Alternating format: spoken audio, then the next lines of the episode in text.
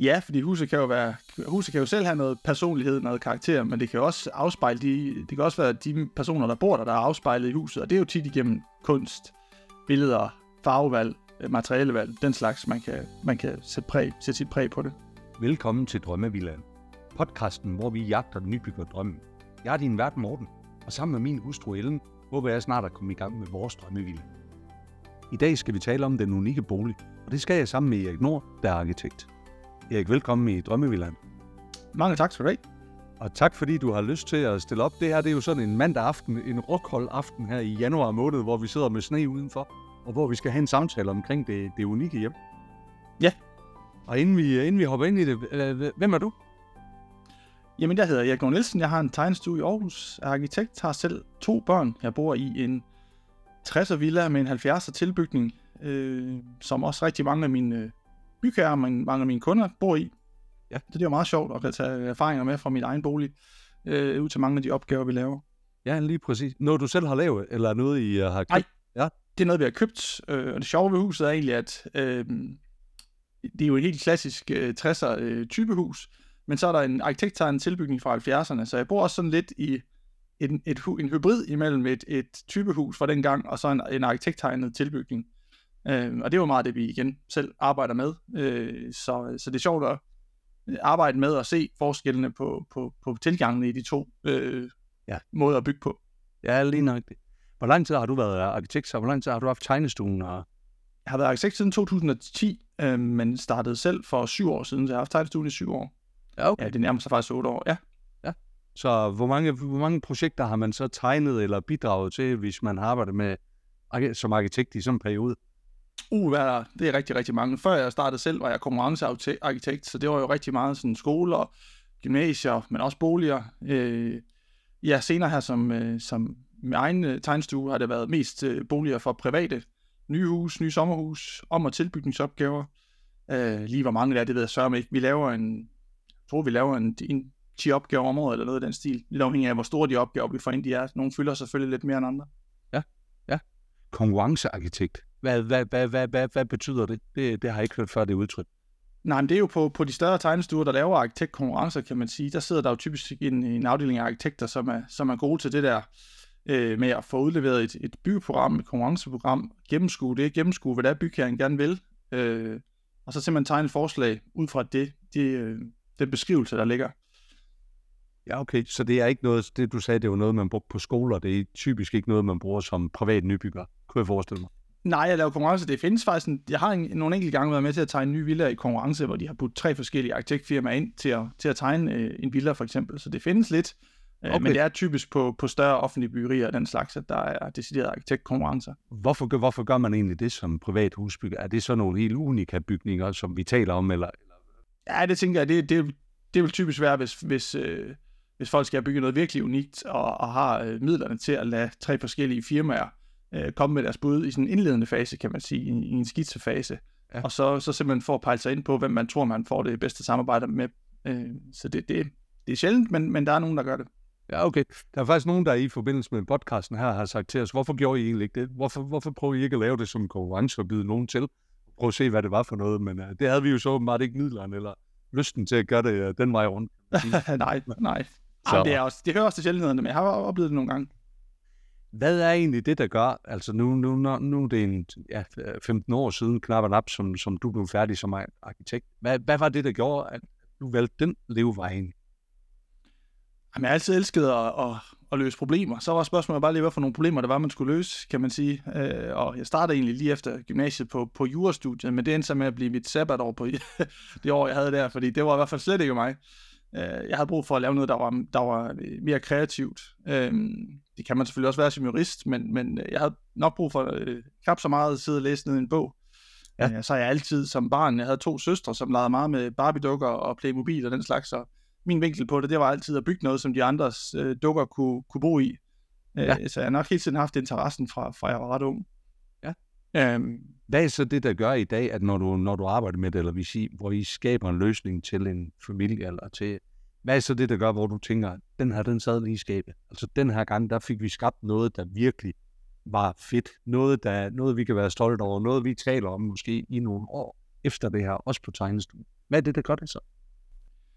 Jamen, altså, det er jo typisk de, øh, de kunder, som, har, som selvfølgelig er, eller bygherrer, som er kommet med, med, med nogle idéer og noget, men, men heller ikke har været bange for at, at sige, at de gerne vil udfordres. Øh, for eksempel så havde vi, har vi haft en, en, en sag med, med, en, med et rækkehus, hvor en, en kunde ville bygge en stue til, Øhm, og så øh, foreslog vi, at det vil egentlig være både flottere, og I vil få flere kvadratmeter ud af det ved at bygge til i, i den fulde højde i halvandet plan i stedet for, hvor vi også ligesom trækker taget med ud. Ja. Øh, og så fik de egentlig et helt ekstra rum, lækkert, lækkert soveværelse ud af det med udsigt. Øh, og det var selvfølgelig dyrere at bygge det, men i forhold til den værdiforøgelse, det gav til huset, så var det, så var det rigtig godt givet ud. Ja, okay. Øh, så nogle gange, når vi, kan, når vi kan lige give det det der ekstra, øh, det kan også bare være i, i projekter, hvor, hvor vi kommer med en lidt skæv idé i forhold til, hvordan man kan slå nogle funktioner sammen, eller hvordan man kan lave en indbygget løsning, der, der giver huset noget særligt. Det, der, der synes jeg, det, det der, vi er rigtig skrabe. Øh, sådan så folk de får nogle løsninger, de ikke lige selv havde set, ja. og som man måske heller ikke lige set, an, set andre steder. Ja. Hvad du siger, slå nogle funktioner sammen? Har du nogle eksempler på det? Ja, jeg synes, øh, altså det, det er tit der, hvor det bliver rigtig sjovt, hvis, hvis folk står med en udfordring, man så kan løse øh, ved at lægge et ekstra lag på.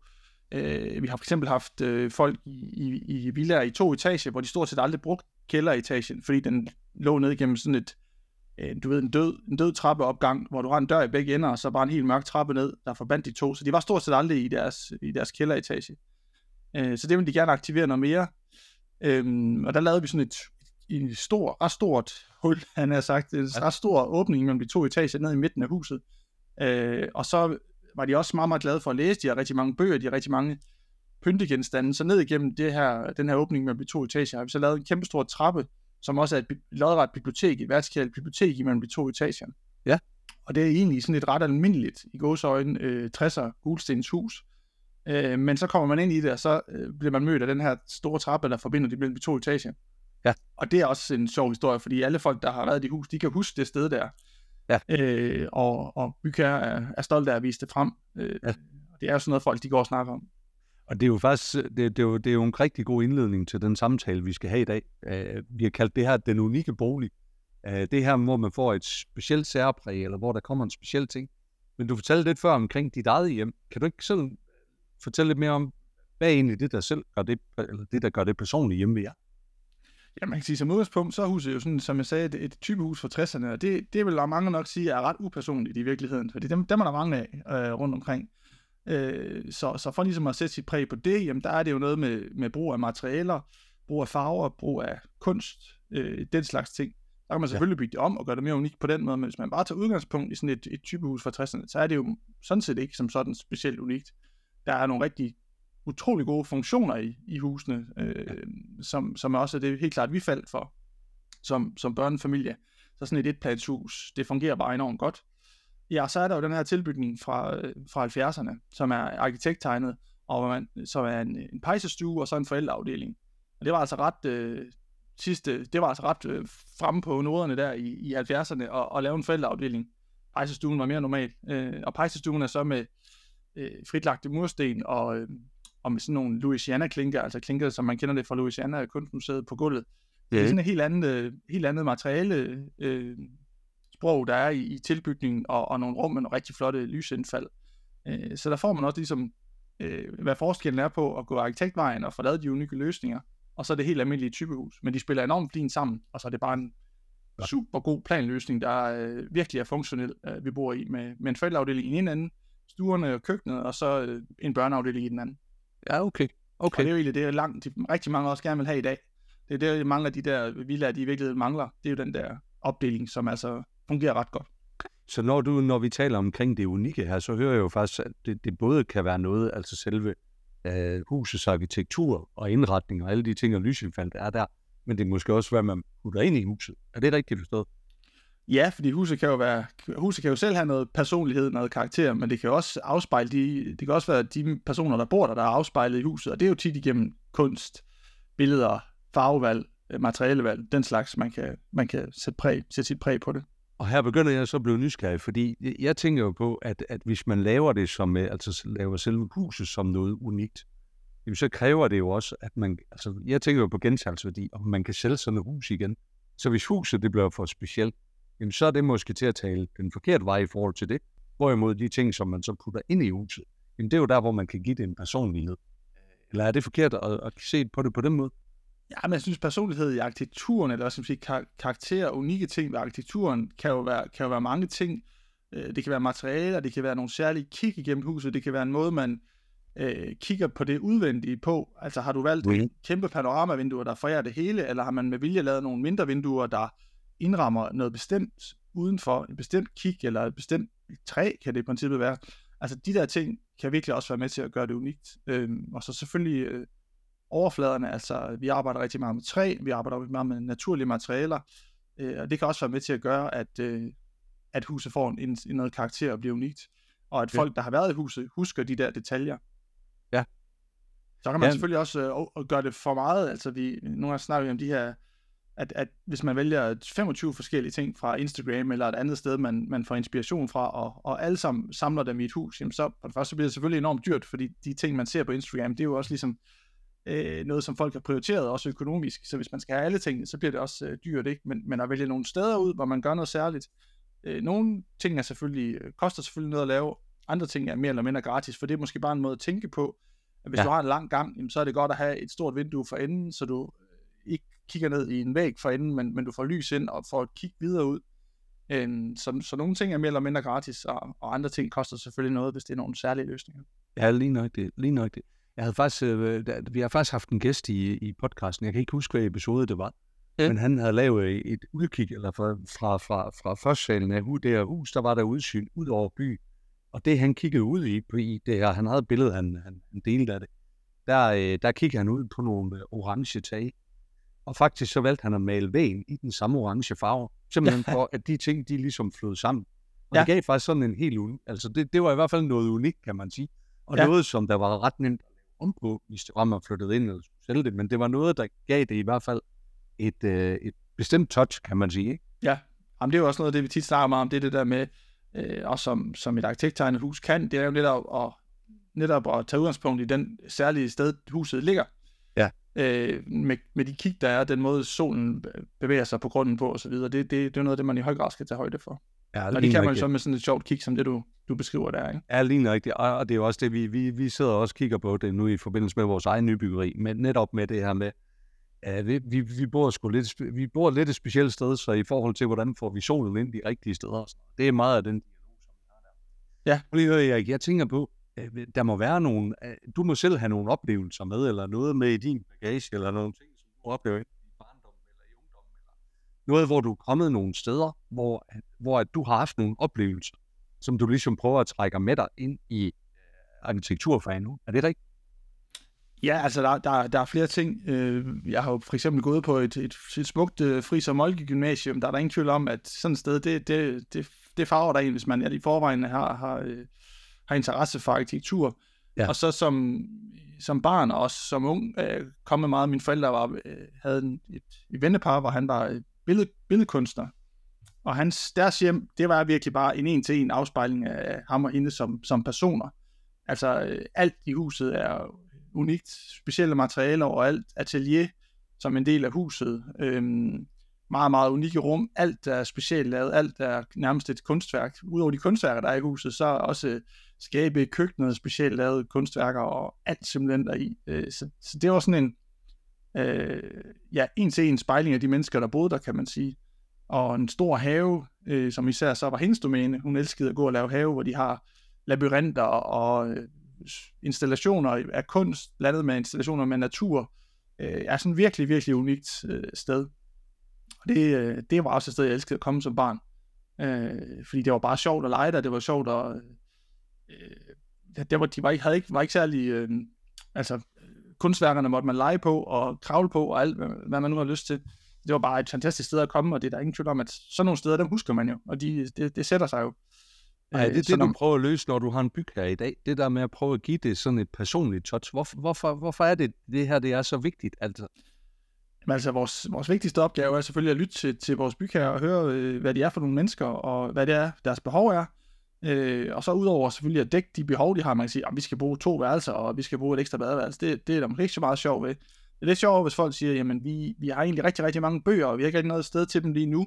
Eller vi går rigtig meget op i Lego, eller vi går rigtig meget op i modeltog, eller øh, sådan nogle ting, øh, hvis man ligesom kan få, få de øh, unikke ting ved, ved de personer, man bygger for, øh, tænkt ind, øh, så man får lavet nogle rum, som selvfølgelig er gode rum i det hele taget, godt lys, gode materialer osv., men samtidig også understøtter øh, for eksempel, at de har en kæmpe samling af bøger, eller en kæmpe samling af Lego, øh, og måske kan man lave et eller andet med det. Øh, du nævnte trappen før, og med bøgerne, og med, med biblioteket, som der lå der. Har du andre sådan øh, hvad, fede eksempler ja, altså, på det? Ja, vi havde nogen, øh, som øh, havde overtaget et hus, og nogen, der havde bygget første salen om, og så har de i den forbindelse lavet en trappe op. Men, men problemet var, at de, vores øh, bygherre var, var et ung par med små børn, og den trappe der, den var ikke børnevenlig op til første salen. Så de skulle simpelthen have lavet en, en ny trappe op. Så skulle vi samtidig lave nyt køkken til dem, og så kombinerede vi så også, øh, sådan, så vi har lavet sådan et, et møbel nærmest, der bliver køkken, men som så også bliver trappe op til, til etagen ovenover. Og imellem køkken og trappen øh, har vi så lavet sådan en, en alkove, man kan sidde i med iPad'en, mens mor og far går og laver mad. Øh, så på den måde, så har vi sådan ligesom smeltet alle de der problemstillinger og alle de der ønsker, de havde sammen i, i et sammenhængende møbel i det hus der. Ja, okay. Øh, en villa i Herlev. Det, det er også et rigtig et vellykket projekt, som, som bygger er rigtig glad for, og som øh, folk, der har været der, de, de synes, det, det var en sjov, en sjov løsning, og en velfungerende løsning. Har du andre eksempler? Jamen altså, det, det, øh, vi har også haft kunder, som, ja, som sagt, der, der går rigtig meget op i Lego. Det er en, det er en klassiker, synes jeg. Så sådan et, et, et krearum øh, har vi lavet en del gange. Øh, det er jo tit de her øh, første sale, er der mange gange, hvor folk har det, der har man lavet et ret stort rum, men som måske har lidt nogle skæve vinkler og noget. Ja. Øh, og der er der tit sådan et, et, et Lego-bygge, kræer perlerum der, det fungerer rigtig godt. Okay. Øh, så det er jo også, øh, ja, det, det, det er tit, øh, fordi tit de kvadratmeter på første salen, øh, hvis ikke man har sin opholdsstue op, jamen så, øh, så skal der noget til, før man ligesom bruger første salen ret meget. Ja. Øh, så derfor så ligger sådan et rum, der kan noget særligt, og måske har lidt ekstra størrelse, øh, for ligesom at, at få brugt hele huset. Det kan, det kan være en god idé. Ja, lige nok det. Hvor er grænsen så henne på det her? Fordi øh, det talte vi også om, inden vi hoppede ind i podcasten. Vi havde jo en episode 42, hvor vi havde Borgen i Gistrup inde. Ja. Peter, som havde, som havde bygget en, en, eller sit parcelhus om til en, øh, om til en ridderborg. Ja. Han har jo været ude alle mulige steder med det her. Hvor er grænsen henne på, hvor langt man skal gå med det her? Hvis vi overhovedet skal være dommer for det sådan en mand. Ja, men jeg synes jo altså, hvis man, hvis man, i, man skal ikke være bange for at lave noget, som, som, som er til en selv. Det, det er jeg helt sikker på, at der næsten altid vil være et marked for. Man kan selvfølgelig sige, at en, en borg øh, og borgarkitektur, det, det er jo en særlig disciplin. det findes der ikke mange af, tror jeg ikke. Nej, nej, og det er klart, men altså, lurer mig om ikke også, der er et, et liebhaver-segment inden for, inden for borg. Det kunne jeg da forestille mig, der også er nogen, der synes, det, det er sjovt. Ja. Øh, så jeg synes egentlig, man skal, man skal bygge til sig selv. Altså, øh, og man selvfølgelig i samarbejde med sin arkitekt sige, øh, vi, vi har de her lidt specielle ønsker, vi har de her lidt specielle øh, ting, der gør os unikke, og de her ting, vi går op i, men vi vil samtidig gerne, det vigtigste er stadigvæk, at det er et velfungerende hus. Ja. Flot i kig, godt lysindfald, velfungerende rum, god funktionalitet, det er stadigvæk det vigtigste, men så vil vi gerne lægge de her ekstra lag på. Og det kan man jo så gøre, jeg vil næsten våge at påstå, alt, alt kan lade sig gøre og bygge ind, så længe det bliver gjort på en, en, en smuk, øh, detal, flot detaljeret måde, så kan man sådan set få, hvad man, hvad man vil ind i, i et hus. Ja, lige nok det. Lige nok det. Og hvad så, når nu sidder vi jo som nybyggere, nu, nu, øh, hvad kan man sige, nu skal vi i gang med at bygge vores hus her. Hvordan, hvordan ja. skal vi forberede os på det? Hvordan skal, vi, hvordan skal vi tage samtalen med vores arkitekt, eller dem vi nu vælger at samarbejde med om? Er der nogle ting, som, har du nogle idéer til, hvordan vi kan gribe den an? Ja, men du har allerede været lidt inde på det i forhold til den, den nu siger du, det er et særligt sted, det ligger, og den til særlig grund. Det synes jeg er et rigtig godt udgangspunkt at kigge på. Øh, hvad er det for nogle kig? Kan man, øh, kan man tegne villaen efter, hvor det er, man, hvad det er for nogle øh, kig, man gerne vil have ud af huset? Ja. Øh, igen med, med solen, som du også var inde på. Altså, hvordan går solen omkring grunden? Øh, det betyder rigtig meget. Øh, og så selvfølgelig, hvis, hvis I har nogle, nogle ting, I går op i, noget, noget I synes er sjovt, det kan jo selvfølgelig også være referencer, altså ud og kigge, øh, finde nogle, nogle gode løsninger, andre har lavet, øh, og så få lavet den i jeres, øh, hvad skal man sige, det, så den passer til jer. Ja. Øh, ja, der, jeg synes, der er, mange, der er mange ting.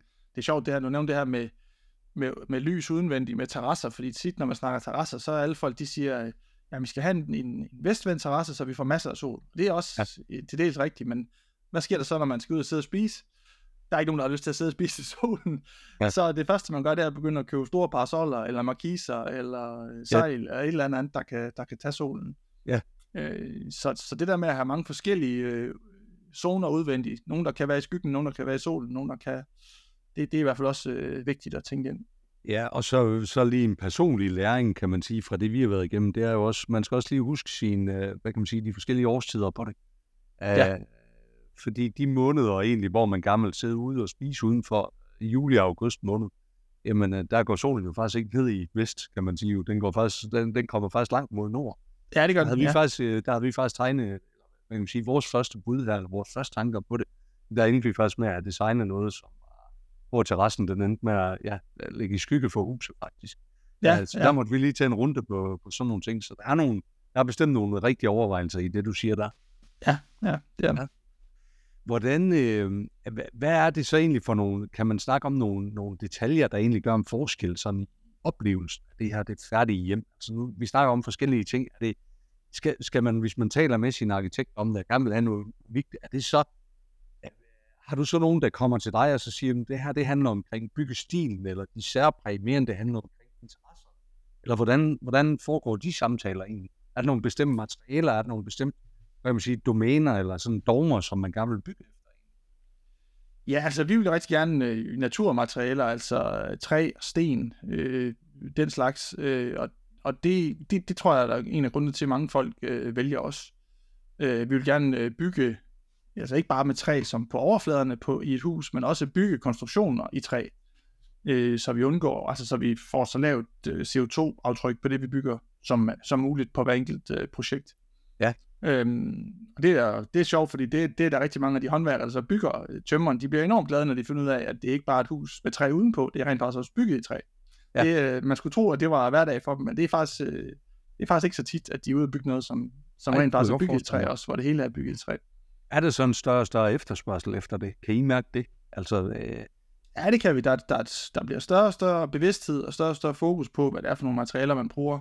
Både hvordan, øh, selvfølgelig hvad for en klimapåvirkning de har, men i høj grad også, hvad for en indeklimapåvirkning de har. Altså, øh, Ja. at man får et sundt indemiljø, og man ikke får en masse materialer, der skal afgasse og øh, fyldt med plastik og sådan nogle ting der. Så det, det er der helt sikkert øh, en større og større bevidsthed omkring. for dem, der ikke ved, hvad du taler om lige her, kan du lige give en kort uh, recap på det, kan man sige? For, for, for det her med afkastning, det er jo det er også noget, vi er stødt på i vores bygge, eller i vores kommende byggeri, er noget, vi skal forholde os til. Jamen altså, vi, vi vi arbejder mere og mere med alternative måder at lave øh, hele taget vægkonstruktioner på, så man, så man bygger kun i, i, i, øh, i, træ, i materialer, der tager udgangspunkt i træ, øh, og, og man ligesom bruger træets egenskaber til at flytte fugten med i byggeriet, Ja. frem for en mere klassisk løsning, hvor du egentlig har en plastikdu. Øh, øh, så jo mere man kan komme væk fra de der øh, byggematerialer, der er baseret på, øh, ja, det hedder petrokemi, altså olie i princippet, Ja. øh, og over til nogle mere naturlige materialer, det er, det er, synes jeg, der er en stor efterspørgsel på. Og der Ja. ja. kan så sige helt inde i, i, den, i det, der man ligesom kommer i kontakt med, jamen det kan jo så være træ for eksempel, øh, men det kunne også være en, en maling, der er baseret på, øh, på noget sundere end plastik. Det altså det kunne være en, en kalk eller en lermaling i stedet for.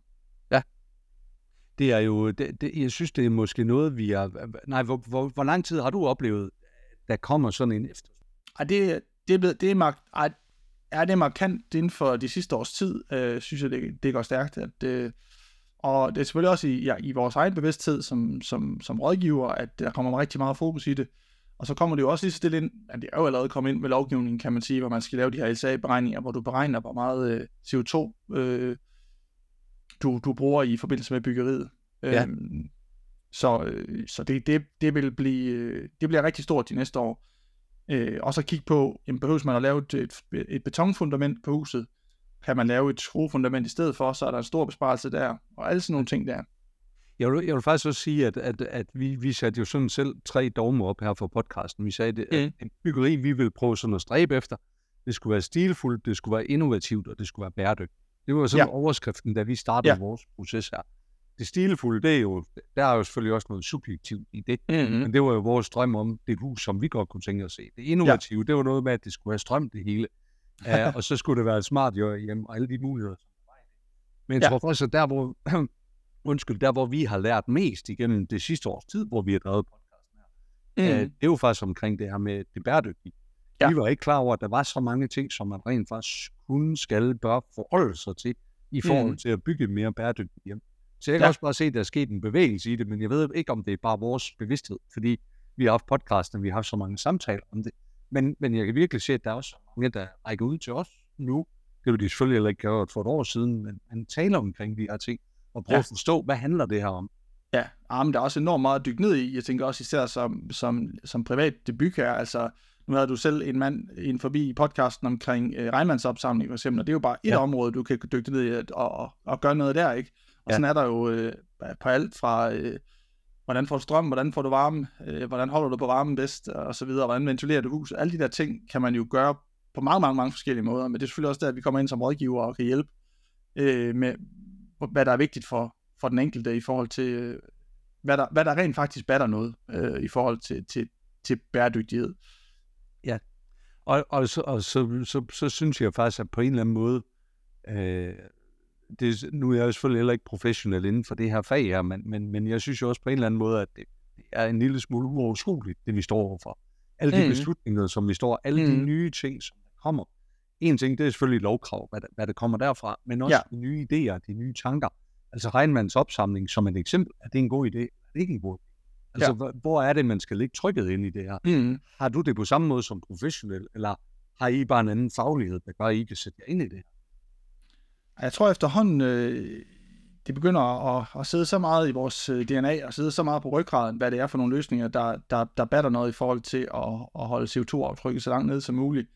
Øh, at det, dem har vi ligesom med i vores tanker så er det ikke alle bygherrer, der vil have et byggeri, der går den vej, og der kan vi jo så være påvirke dem, øh, hvis, hvis, hvis, hvis vi fornemmer, at det er en mulighed øh, i en retning, der er mere bæredygtig. Ja. Øh, men jeg synes stadigvæk, det vigtigste, det er stadigvæk at få tegnet et, et, et smukt, velfungerende hus, der opfylder de øh, behov, som, som bygherrer har. Ja. Øh, og så kan man med udgangspunkt i, i det tage nogle valg, der gør det så bæredygtigt som så overhovedet muligt. Ikke? Ja. Ja, altså, Hvis nu, vi, nu har vi to brugt øh, udtrykket bæredygtighed meget her, men det, det må og skal man i virkeligheden nok slet ikke bruge byggeri, fordi byggeri er jo som udgangspunkt ikke bæredygtigt, kan man sige. Nej, lige det. Og, Men og man det er også jo... der, hvor man kan gøre det mere eller mindre. Altså, ja, lige præcis. Ikke? Det kan man. Erik, det, var, det, var, det, det var spændende at, at snakke med dig om, om det her. At hvis du skulle give et godt råd til os som nybygger, hvad skulle det, øh, hvad skulle det være? Jamen altså, ja, som nu, nu, nu har vi snakket lidt det, det unikke her, så ikke være bange for at, at, at gøre noget, som, som I synes er, er fedt, og måske heller ikke være så bange for at, øh, at blande øh, for eksempel materialer, altså prøve noget af, blande farver, øh, så det ikke bliver øh, hvidt det hele, han har sagt, øh, ja. men, men øh, prøve noget af, og kigge Mm, nu snakker vi om det her med, jamen, hvor, hvor, hvor, hvor går udviklingen hen af? Jamen, der, er jo, der sker jo rigtig meget lige nu med alternative materialer, med, med materialer, der er genbrug af forskellige andre materialer og forskellige affaldsprodukter. Øh, ikke være bange for at, at prøve sådan noget af. Øh, men, men sådan helt overordnet set, øh, få en dygtig arkitekt til at, at kigge på den grund, I har. Øh, ja. hvad, hvad kan den? Øh, hvordan skal man ankomme til den? Øh, hvordan skal man bevæge sig igennem huset? Hvad er det for nogle kig, man gerne vil have? Hvad er det særlige ved det sted? Øh, hvordan kan der laves nogle unikke øh, integrerede løsninger i huset? Øh, hvis der skal trapper, hvis der, skal, hvis der er nogle forskudte øh, niveauer, hvordan er de overgange så? Øh, kan man lave en trappe, der også er en, øh, der også er en bænk, som også er en, øh, et sted at stille sine sin, sin planter? Øh, altså, hvordan kan man ligesom bygge tingene sammen, så det, så det får en sammenhæng? Det lyder, øh, som, en, øh, det lyder som en, øh, en god anbefaling. Hvis ja. man skal følge jer eller læse mere omkring jer, hvor, hvor skal man gøre det hen så? Jamen, jeg vil lige anbefale lige, når det er i forhold til, til, til privat boligbyggeri, så er danskeboligarkitekter.dk, Danske Boligarkitekters ja. Instagram, øh, det er et rigtig godt sted at søge inspiration. Der har vi meget, rigtig mange af vores projekter til private tillæg inden. Ja. Så har vi selvfølgelig også vores egen hjemmeside, der hedder eriknord.dk. Ja. Og endelig så har vi en Instagram, der hedder Erik Nord Arkitekter. Super. Det er nok de tre steder, ved du hvad, vi tager linker til det hele her i show notes, og så vil jeg egentlig bare sige uh, tak for dit bidrag her i aften. Selv tak. Tak fordi du lyttede med på denne episode af Drømmevillaen. Følg os på Instagram, hvor vi poster billeder og videoer fra vores gæster og fra vores samtaler. Har du noget, som du vil dele, så ræk endelig ud til os. Det gælder både, hvis du er nybygger, rådgiver eller leverandør. Så kan vi alle blive klogere og forhåbentlig få vores drømme til at blive til virkelighed.